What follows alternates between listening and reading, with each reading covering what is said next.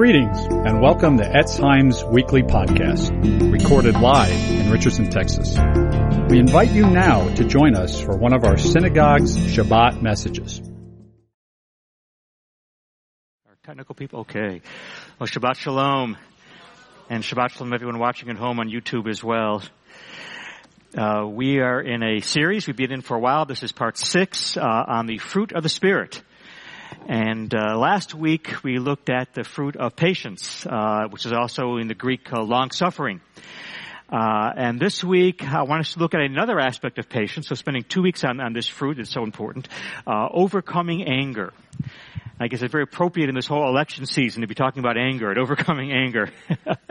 uh, and as you know, the, the, overarching theme of this whole series is that we don't want to uh, just have have these character traits in our life because we have a morally restrained heart. We want to be living out these character traits because we have a supernaturally changed heart. Amen. So to get at this theme, I'm going to start by looking at 1 John chapter 3, beginning in verse 11. We have it on the overhead as well. 1 John 3, uh, verse 11. For this is the message you've heard from the beginning.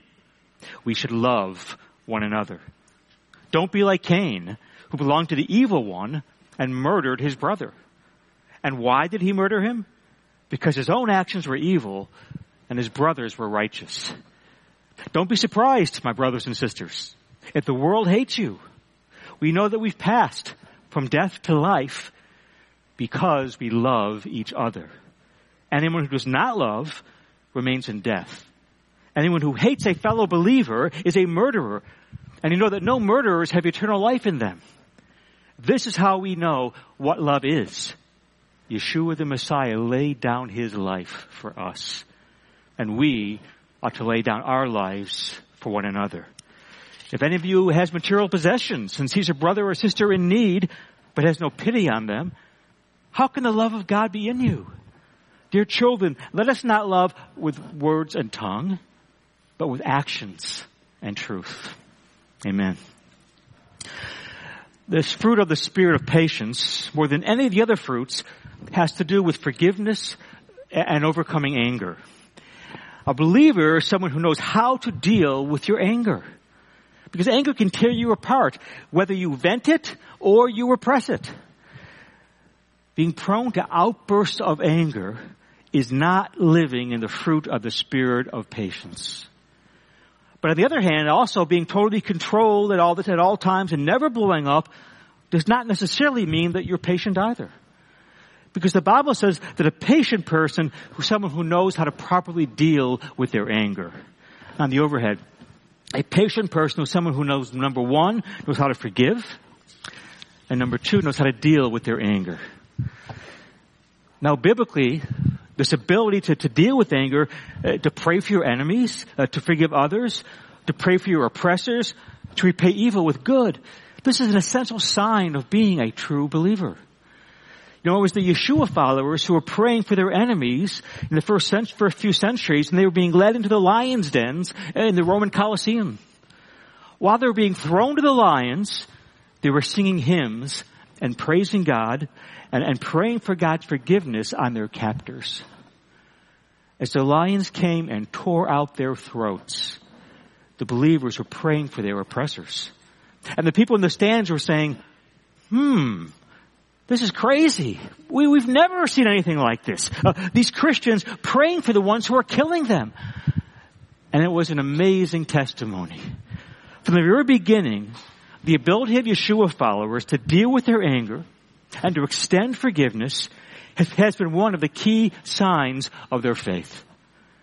And of course, they were just following their Messiah himself, the one who said on the cross in Luke 23, 34, Father, forgive them they don't know what they're doing.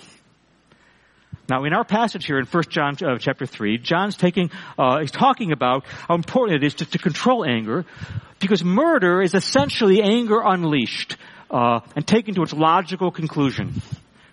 Almost all murders start with anger. All wars start with anger. I've just seen in this country over the, over the last several months, all riots start with anger. This passage here talks about Cain who couldn't control his anger against his brother and it led to murder. So I want to talk today about anger And in addition to the passage we just read in 1 John 3, I want us to look especially at Ephesians 4, verse 26 to 32, because this is probably the, number one passage in the whole Bible on the theme of anger. So turn to Ephesians 4, verse 26. And Paul says this, In your anger, don't sin. Don't let the sun go down on your anger. And don't give the devil a foothold.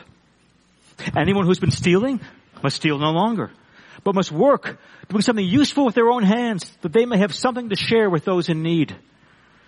Don't let any unwholesome talk come out of your mouths, but only what's helpful for building others up according to their needs, that it may benefit those who listen. And do not grieve the Holy Spirit, with whom you've been sealed the day of redemption. Get rid of all bitterness, rage, anger, brawling, slander, along with every form of malice. Be kind and compassionate to one another, forgiving each other, just as in Messiah, God forgave you. Notice three things here. Number one, verse 26, we're told that anger in itself is not necessarily a sin. Look at verse Ephesians 4:26. In your anger, don't sin. Notice Paul doesn't say, don't sin and therefore never be angry. No, he says, in your anger, don't sin. On the overhead, anger is the nuclear energy of the heart. Like nuclear energy, it's an extremely dangerous emotion. And like nuclear energy, if it's really dealt with properly, if you can dispose of the waste properly, if you can make sure it's properly harnessed, you can do some good with it. And, and, and we know anger is not sinful in itself, both because of what the passage says here, but also because throughout the Bible we see examples of God himself being angry. We see Yeshua being angry. Anger, anger is energy for tearing things up. Anger occurs in defense of something and to destroy something. And, and, and, and you get angry when there's something that you believe in that's worth uh, defending and is being threatened. Then you release the anger towards the person, the thing you believe is threatening something uh, that you hold dear. So anger is energy released to defend something uh, and to destroy something. So if you want to understand your anger, ask yourself, what am I defending? What am I trying to destroy? On the overhead, the New Covenant has two main words it uses for anger. The first one is, is thumos, which literally means an explosion. It's got a quick emotional blaze.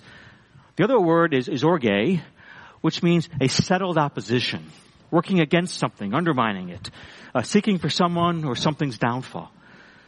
On the overhead, usually in the Bible, orge has to do with God's wrath.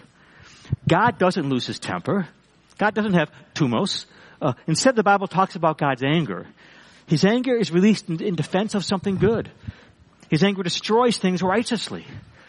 We see an example of godly anger in Mark 3. Where Yeshua wants to heal someone, and the Pharisees criticize him because it's, it's the Shabbat. And the Pharisees say, oh, you can't do this on the Sabbath. Oh, you're, not, you're not allowed to heal on Shabbat. And Yeshua gets furious. He's angry. Why? Because God's law is being twisted. So look at Mark 3 verse 4. Then Yeshua asked the Pharisees, which is lawful on Shabbat? To do good or to do evil? To save a life or to kill. But they remained silent. Yeshua looked around at them in anger uh, and deeply distressed at their stubborn hearts. And he said to the man, stretch out your hand. He stretched it out and his hand was completely restored. So here we see Yeshua himself getting angry uh, with a godly anger. He's angry at how the religious leaders twisted the word of God. Now, how does Yeshua deal with his anger? He looks at the Pharisees and he heals the man. He breaks right through their bias. He says, you're misapplying, uh, you're perverting the word of God and it's wrong. And then he channels his anger. He uses it productively, redemptively to heal someone, to do good on the Shabbat, thus restoring the original meaning of the Sabbath. This is a great example of how Yeshua lets his mercy and his anger flow together and how he uses his godly anger to channel it into acts of mercy. God the Father acts the same way, unsurprisingly. his anger is against evil. Indeed, think about this. God invented the cross on which Yeshua died for our sins. He invented it out of his anger for evil. He, God hates sin and therefore he, he's got to deal with it. So he pours his wrath and his opposition out upon it. And yet God wanted to do it in such a way that it did not destroy sinners. That it did not destroy you and me. So how can God justly deal with sin, yet at the same time channel his anger in such a way that it does not destroy us, the sinners? How can God destroy evil and sin without destroying us? On the tree, on the execution stake. So we see interestingly that it was God's mercy and His love that led Him to the cross. Indeed, it was His love for us that caused Him to invent the cross as the means of satisfying the demands of His justice, while at the same time saving us. So we see God's anger and His love coming together on the tree, on the cross. There He's able to save us and pour, pour out His wrath on sin at the same time. And these examples show us that anger in and of itself is not per se sinful. Indeed, anger is not the opposite of love. In fact, often somebody you love, you get angry at them when they're, when they're destroying themselves or something is destroying them. Uh, you get angry at them for destroying themselves. So in this example, a lack of anger would actually be a lack of love. So anger in and of itself is not sinful. Having said that, however, big however, for most of us, most of the time, our anger is sinful. Our anger is usually sinful.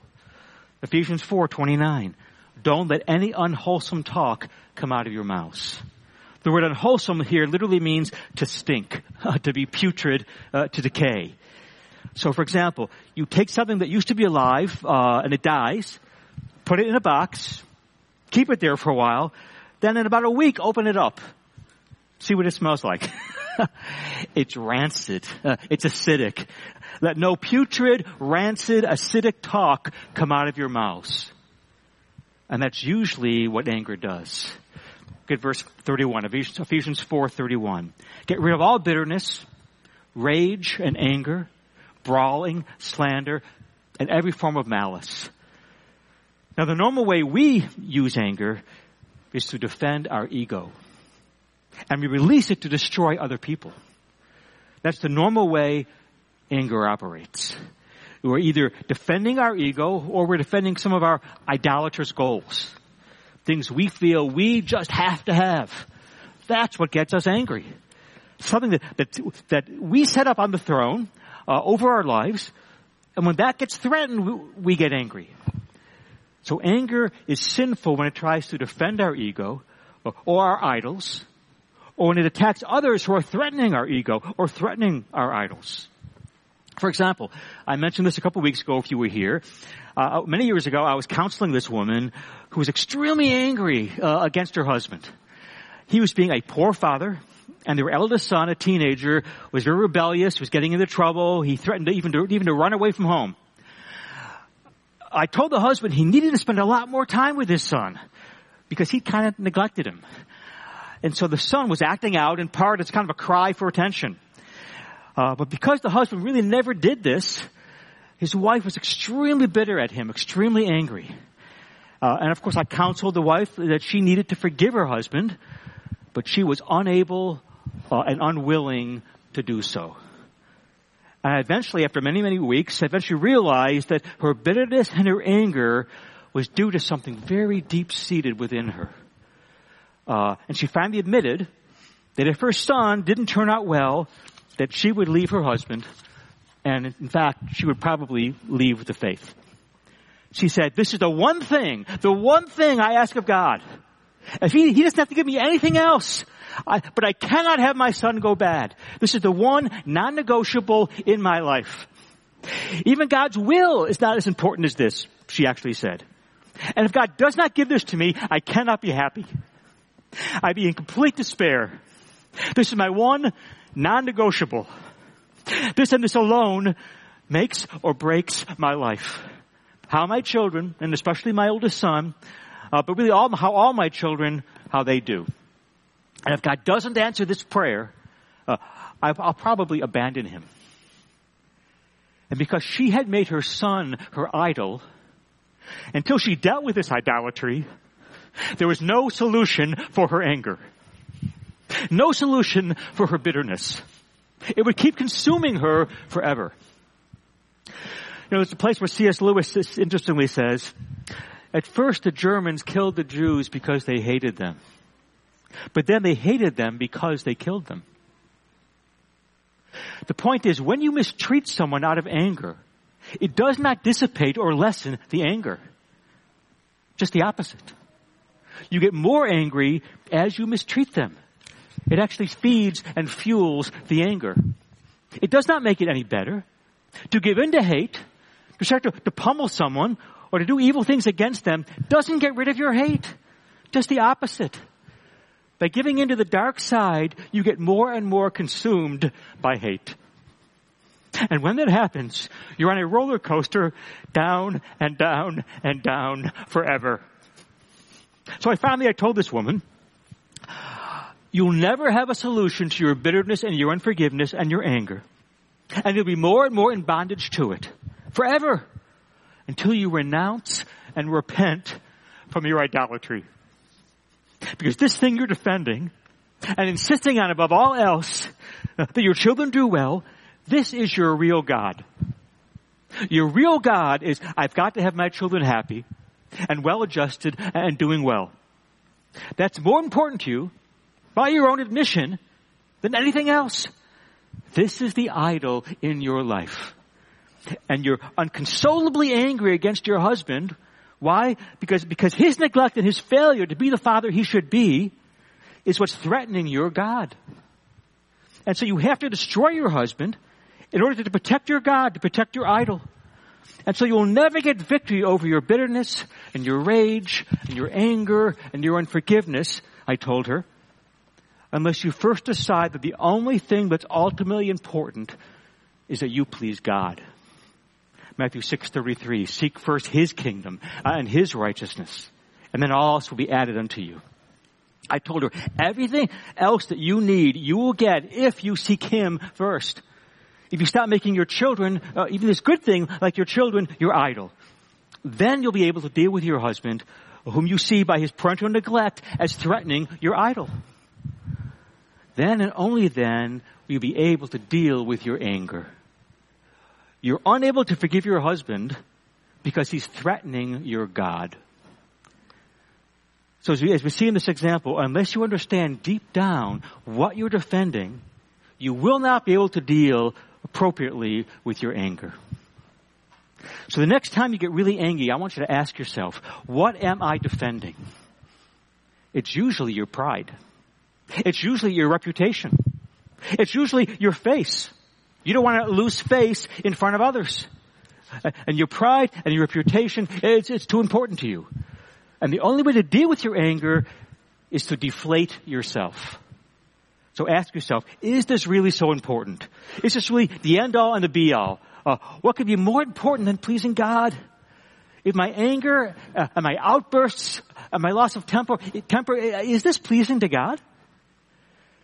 And if you can honestly ask yourself these questions, then you can begin to deal with your anger. So anger is usually sinful because it's typically released to lash out at and to attack others.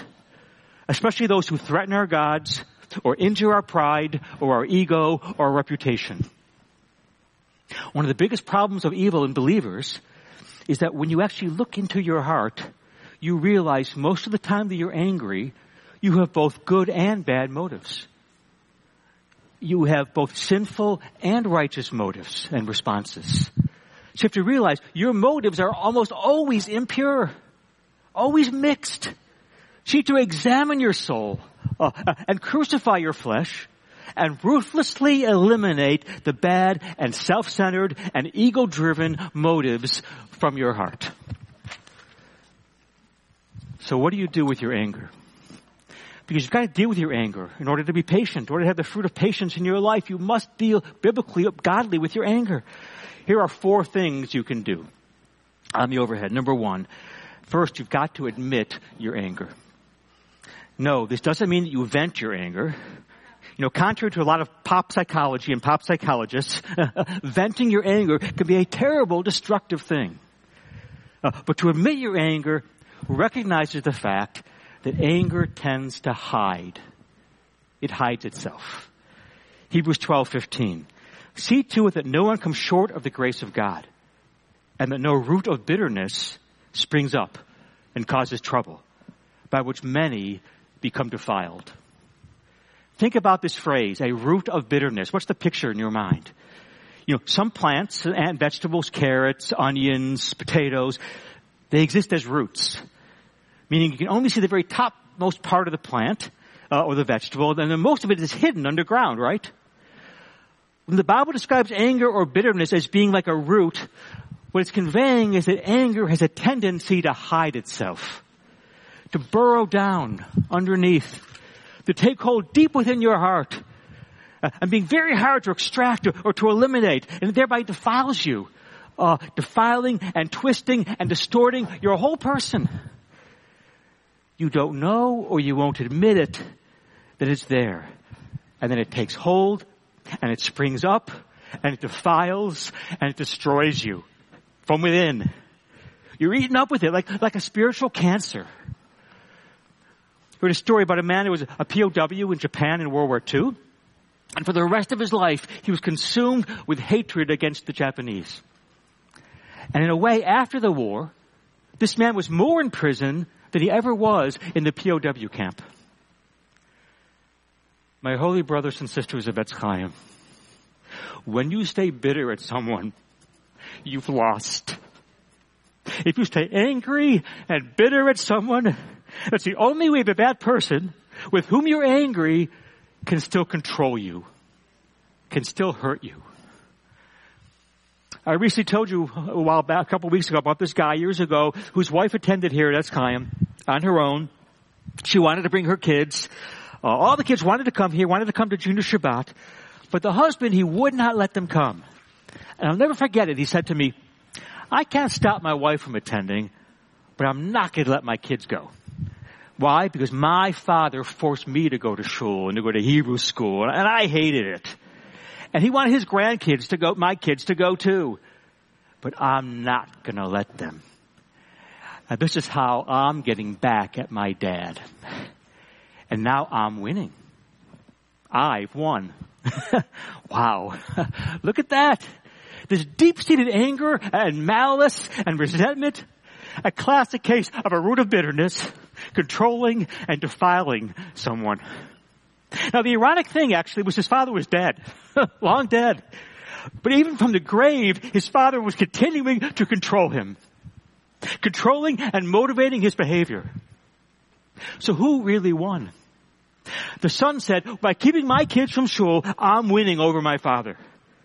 But actually, his hatred for his father was controlling him. His child rearing practices were still under the control of the man that he hates. This demonic root of bitterness was controlling and directing his life. Bitterness is the, is the, one and only way you, you unconsciously st- uh, stay under the control of the one you're bitter against. How ironic is that? It only hurts you. You stay in prison. So you have to admit your anger and repent and release it to the Lord. That's number one. Admit your anger on the overhead. Number two, you've got to understand your anger. Ask yourself when you get angry or when you're about to get angry, what am I defending? When you get really angry and mean uh, and lose control, and you start to see red and your eyes pop out, and you scream and you yell, stop, and you stop thinking rationally, you know, uh, uh, now of course that's none of you, none of you ever do that. but if you ever were to get this way, it's usually because you're defending your ego and your pride, which is being attacked, or you're defending your schedule and your plans, uh, which are being messed up, or because you want to control someone, uh, your spouse, your child, an employee, an underling, and they refuse to submit to your control. And so you're full of self-pity and wounded pride and loss of face and frustration at someone defying you or, or challenging you. uh, and you, you react with this intense anger and malice uh, and bitterness and outbursts uh, and lack of self-control and resentment and retaliation. And by the way, people can see this. Your family can see this. They know the difference between righteous anger, which is pretty rare, and sinful, carnal, fleshly anger, which is pretty common. So when you get angry, ask yourself, what am I really trying to defend here by getting so angry? What am I really defending? Is it my pride? Is it my ego? And if it is, read Jeremiah 45 verse 5. Where, uh, read it to yourself, where God says to someone who's very upset and angry, God says, do you seek great things for yourself? Seek them not. Jeremiah 45, 5. No matter how angry you are, there's any bit of selfishness or self-righteousness in your anger, if what you're really defending in part is your own glory, uh, your own image, your own reputation, then think on these words from Jeremiah. Seekest thou great things for yourself? Seek them not. Think on this verse. Let the conviction of the Holy Spirit deflate your anger. Kind of, kind of like a pin pricking a balloon. Because that's often why you're out of control with anger. You're seeking great things for yourself. Do you seek great things for yourself? Seek them not. This will help you deal with your anger, put it in a biblical perspective, and thereby help you get, actually get biblical patience so to deal with your anger, number one, you've got to admit it on the overhead. Uh, number two, uh, understand the dynamic behind it. Number three, channel it. That's what God the Father does. That's what that's what Yeshua does. Uh, anger is energy, uh, and therefore, if you want to become a patient person, uh, uh, you, you you can't just stuff it down. You know, there are two equal but opposite mistakes that people make with anger. On the one hand, we're told, don't blow up. Ephesians 4.31. Get rid of all bitterness, rage, anger, brawling, slander, every form of malice. On the other hand, Ephesians 4.26 says, don't let the sun go down on your anger. Don't, don't just hold it in. Ephesians 4.29, don't let any unwholesome, angry talk come out of your mouth. But it, it doesn't say to clam up, no. Ephesians 4.29 says, but only, but only say what's helpful for building others up according to their needs. And so based on this passage, this biblical psychologist, Jay Adams, he says two things. He says, don't blow up, don't clam up. Blowing up means you vent, right? You release your anger to destroy people. Clamming up uh, means you keep it on the inside. So it destroys you. So you can release your anger and tear other people up. You can hold it on the inside and it tears you up. And on the overhead, both of these are wrong. Don't let the sun go down in your anger means don't stuff it, but rather attack the problem, not the person. Take your anger and use it, channel it to attack the problem and not the person. That's what we're told here in verse 29, Ephesians 4:29. Don't let any unwholesome talk come out of your mouths. Only what's helpful for building others up according to their needs. So instead of just clamming up, deciding not to say anything about your anger, keeping it bottled up within, and also instead of blowing up and uh, and using unwholesome, rancid, putrid, uh, acidic words, instead say what can productively and redemptively deal uh, with this issue. How can I deal with this problem and not lash out at people? Now, this is actually I'm serious now. This has actually never happened, but let me give you an example. Uh, let's say I forgot Elizabeth's anniversary. There are two ways, I, there's two ways she could deal with it. Oh, by the way, it also happens to be my anniversary too. we thought it would be helpful if we got married on the same day. so if I forgot our anniversary, there are two ways Elizabeth could deal with it. The first way she could get very upset confront me, she could say, you know, you're really good, David, at remembering all these appointments with all these people from the shul, but not important dates for your own family? Not even our, our wedding anniversary? What am I, chopped liver? Why are people from the shul higher priority than me? You're only concerned about yourself, not me. I've had it. Then there's a second option. David, I know you're really busy. I hate to bring this up, but you actually forgot our anniversary. And I'm pretty hurt. And I'm really angry. But I know you did not do it intentionally. And I want to know what can I do to help? For example, can I show you how to use the calendar function on your iPhone? can I show you how to program automatic reminders? so you won't forget important dates, like hint hint, our anniversary. can I please show, I know you're technically challenged, technologically challenged, but can I please show you how to set this up? I don't want to get bitter and angry with you over all these missed dates. Uh, and this thing they call the iPhone, it can really help you if you know how to use it. now what is she doing in the second example? She's attacking the problem, not the person. She's dealing with the underlying issue, my forgetfulness, and not attacking my character. She's being honest about my failure and how it hurt her, but she's not resorting to these ad hominem attacks uh, and arguments against me. She's not saying, this is just like you. You're so selfish. You're so self-centered. You're so thoughtless. Your priorities are all screwed up. Instead, in the second example, she deals with it, she deals with it redemptively. She says, David, you've got a problem here. And it's a serious problem. Uh, and it's affecting me and I'm hurt. Uh, I'm upset and we need to deal with it. I have a suggestion. Here's my proposed solution. And the difference between these uh, two approaches is as different as night and day. In the first approach, the angry approach, I'm not really going to be able to respond to the issue, am I? I'm not going to be able to talk about the issue. Why? All I'm probably going to be able to do is to defend myself uh, and to attack back. I'm going to say, oh yeah? Well, you don't have your house in order either, you know. what about this and this and this, all the things that you do, all the things that you forget. You're just like your mother. and then it's downhill from there. you see, because if she comes after me, uh, my immediate fleshly, sinful, carnal response is to one, defend myself, and number two, because the best defense is a good offense, to, to attack her. but in the second approach, Elizabeth now leaves the door open for me to much more easily repent of what I've done and to apologize and to humble myself and to be sympathetic to her hurt and her anger and to be totally open to working together to solve the problem. Why? Because she has redemptively channeled her anger to attack the problem and not the person. Don't blow up, don't clam up, but show biblical patience by channeling your anger into a positive, redemptive purpose. Anger is energy. It must be dealt with. Or you won't, will not have the fruit of the spirit of patience.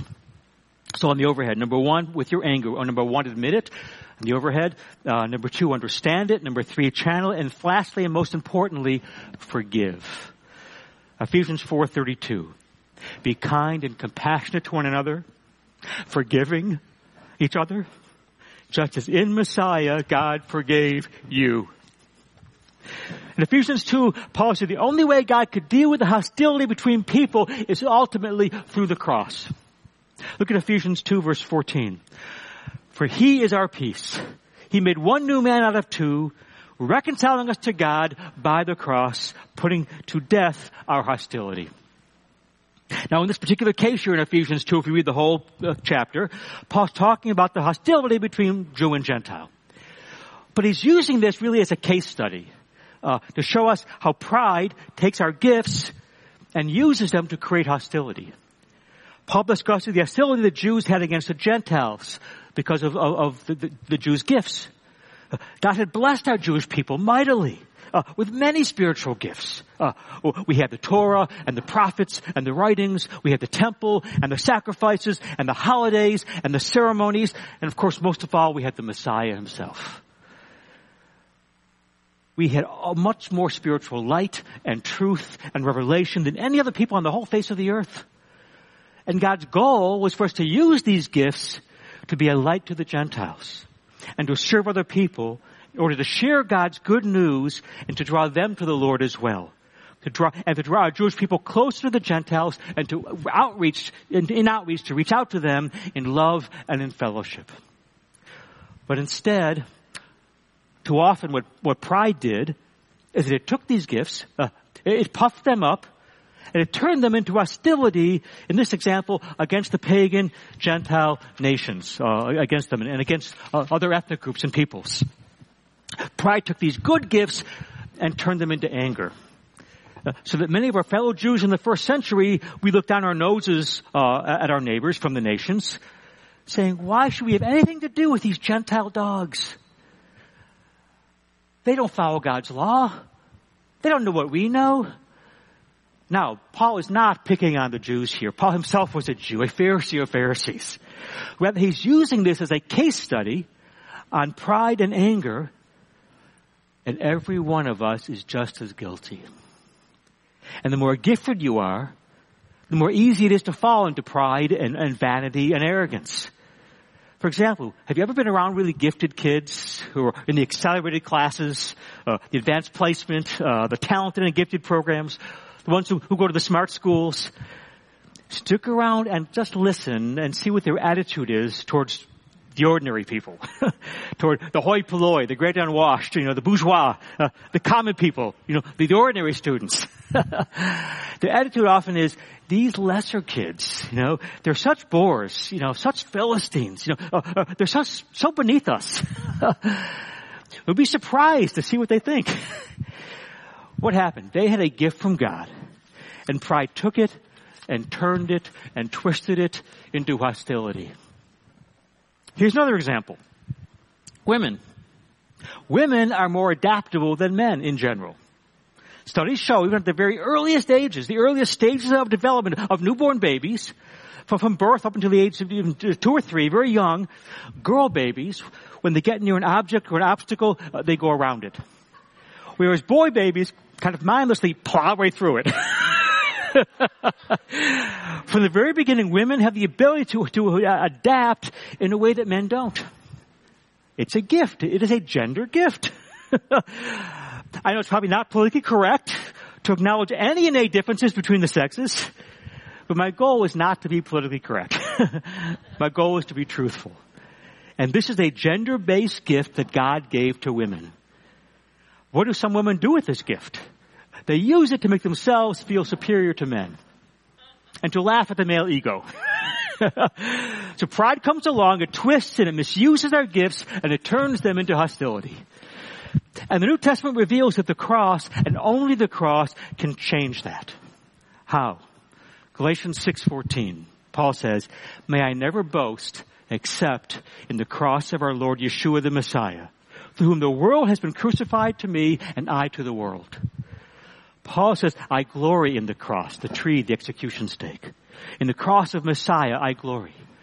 Glory, the word is kavod in Hebrew. It means weight. It means gravitas. It means significance.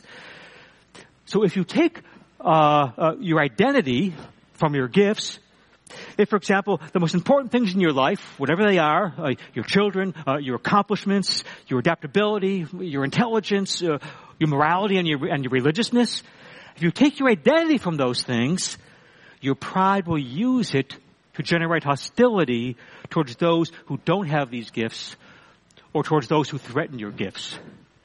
It'll give you a spirit of superiority, a spirit of judgmentalism towards others. Recently I heard about a young man who went to a psychologist for depression. And the psychologist told him, your problem, surprise, surprise, is you have low self-esteem. so he said, Here's my solution. Think of something uh, you're good at, or you would like to be good at, uh, and, and he says, the kid says, okay, I would really like to be a good guitarist. He says, okay, so, so the psychologist, the counselor said, okay, every time you get depressed, I want you to imagine playing the best guitar solos ever in this big public concert and bringing down the house to thunderous applause. So the young man did that, and that made him feel good at first. But he realized, I'll never be that good. I'll never be anywhere near that good. And so it made him even more depressed. and it did not help. And by the way, even if he ever were to be that good, uh, pride would take that gift and puff him up and cause him to look down his nose at everybody else who wasn't that good. So if you don't ever get to be that good, you spend the rest of your life in envy and resentment. And if you ever do get to be the good, you spend your life in pride and arrogance. And so you're on this roller coaster ride because the thing that gives you the most weight in your life is creating hostility. But if in the cross of Yeshua you glory, if you see that you have a personal relationship with the God of the universe, because and only because of what Yeshua did on that tree, on that execution stake, if that's what you take your identity from, if that is what now gives you the greatest weight, glory, kavod in your life, the Bible says that and only that was, is what will destroy the hostility that exists between people. You cannot stay bitter at someone if you remember that you yourself are a sinner saved by grace and sheer grace alone, and therefore you're no better than anyone else. It humbles you. It motivates you to drop your hostility, to forgive others, because you know that you have been forgiven. You can't think uh, on how much you've been saved by God's grace and His mercy, uh, and how much you how much you have been freely freely forgiven by Him. You cannot do that and still stay bitter at somebody else. It cannot be done. Remember the old story of the Hatfields and the McCoys? This was this long-standing, hundred-year-old family feud between the Hatfields of West Virginia and the McCoys of Kentucky. Uh, started in the second half of the 19th century resulted in dozens and dozens of deaths over the years on both sides, taking revenge on each other back and forth, back and forth. Well, how did it ever end? Well, one, finally, one Hatfield and one McCoy became real believers. And they reconciled and they forgave uh, and they made up. Because in their life, the cross now has more weight than their family's bloody record of hostility uh, and, and, family pride uh, and hatred and revenge. Uh, the, the age-old generational feud, this bitter grudge, no longer drove their lives. Nothing now drove their lives except the cross. That tree of death that became the Etz Chaim, the tree of life. Do you want to deal with your anger? And the overhead. Number one, you've got to admit your anger. Number two, you've got to understand its roots and what's driving it. Number three, you've got to channel it into a godly response. And number four, most of all, you must forgive. And the only way to get rid of the hostility and to forgive is through the cross of Messiah. Only then can you walk in the fruit of patience. Only then will you not be blowing up or clamming up. And then you'll have remarkable impact positively on others. Ephesians 4:31. Get rid of all bitterness, anger and rage, brawling and slander, along with every form of malice. Be kind and compassionate to one another, forgiving each other. Just as in Messiah, God forgave you. Amen. Let's stand and pray. Get the music team to please come up. Hallelujah. Hallelujah. Father, we thank you today. And we ask you, Lord, for your help. We ask you, Lord, to help us to put off our worldly, fleshly, carnal anger. Anger driven by our pride and our reputation, our desire to save face, uh, or to assert, assert our control over others, or to defend our egos and our idols, and our inordinate desires and selfishness.